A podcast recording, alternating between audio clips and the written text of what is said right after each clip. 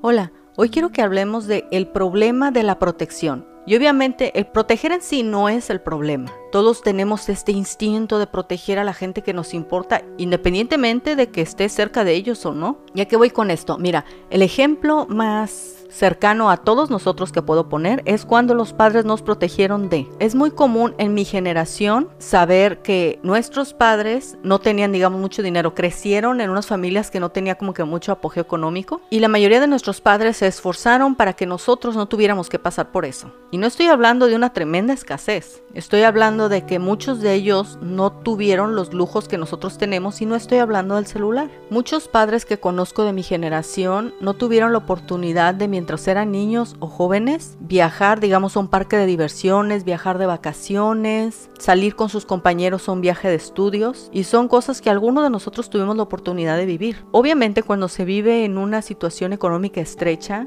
duele a los sentimientos, duele al corazón y a veces ese tipo de dolores nos impulsan a esforzarnos para que las generaciones subsecuentes no tengan que pasar por eso. Y es justo de lo que estoy hablando. A veces cuando proteges a una persona, ciertamente lo proteges de dolores que para ti son válidos, pero en el momento de protegerlos hay un proceso que no se les permite y no estoy diciendo obviamente que se aplique a todas las circunstancias, porque obviamente hay otro tipos de protecciones, por ejemplo de abuso verbal, por ejemplo físico, entonces tú quieres proteger a tus hijos de eso. Y los hijos no necesitan pasar por un proceso, obviamente. Lo que estoy diciendo no cabe en esa situación nada más hablemos de la vida económica. Si tus padres tuvieron escasez económico y por tanto los dolores que provienen de eso y los esfuerzos, entonces ellos hacen lo posible por salir adelante y que tú no vivas aquello. Pero también hay procesos que no vivimos, hay escasez que no conocemos, hay mentalidades en nosotros que no se desarrollan. Y mira, en uno de los estudios del comportamiento humano, hace mucho leí que los hijos de los baby boomers renunciaban a trabajar para organizaciones bien jerarquizadas. Tuve la oportunidad de conocer a personas que eran el párrafo, pero en carne y hueso. Ese párrafo que leí era esa persona en carne y hueso. Hablaba de la misma forma en como yo había leído. De hecho, me tocaba escuchar en un poco dejo de crítica, yo no quiero este tipo de trabajo que tuvo mi papá porque se le fue la vida en el trabajo, etcétera. Pero esas personas tuvieron la oportunidad de crecer económicamente cómodamente. Lo que quiero decir es que los padres que crecieron en escasez protegieron a sus hijos trabajando y evitaron este desarrollo desarrollo en los hijos, esta mentalidad de esforzarse tal vez a un nivel sacrificial, no sé si esa es exacta la palabra, porque muchas veces esforzarnos para trabajar es una cosa y a veces trabajar realmente parece un sacrificio. Por supuesto que no estoy hablando de una forma romántica, estoy hablando en serio, cuando las personas tienen dos trabajos en una fábrica, les queda lejos,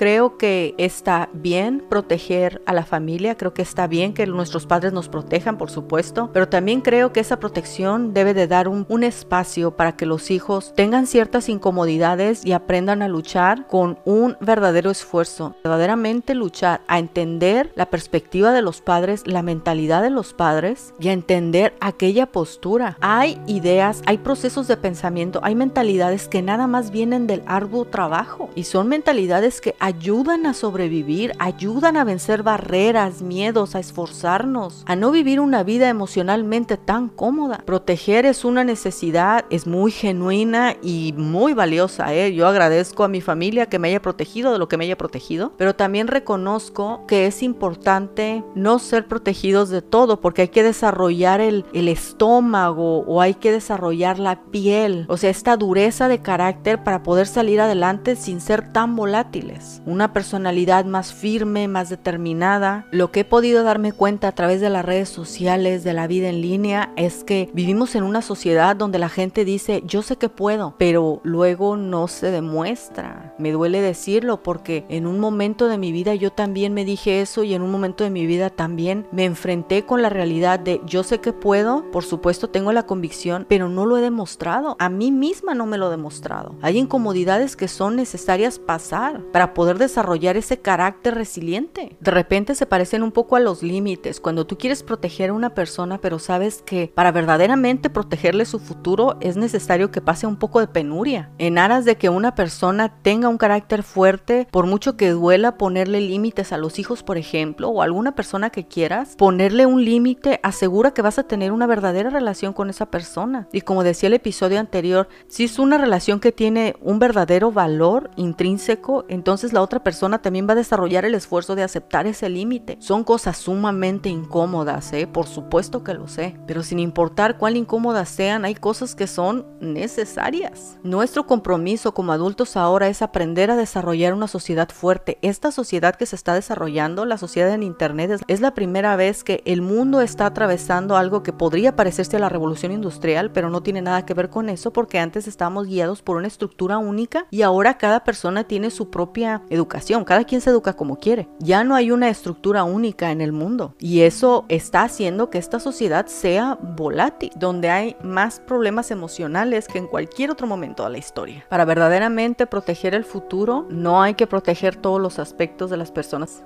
Nos vemos la próxima.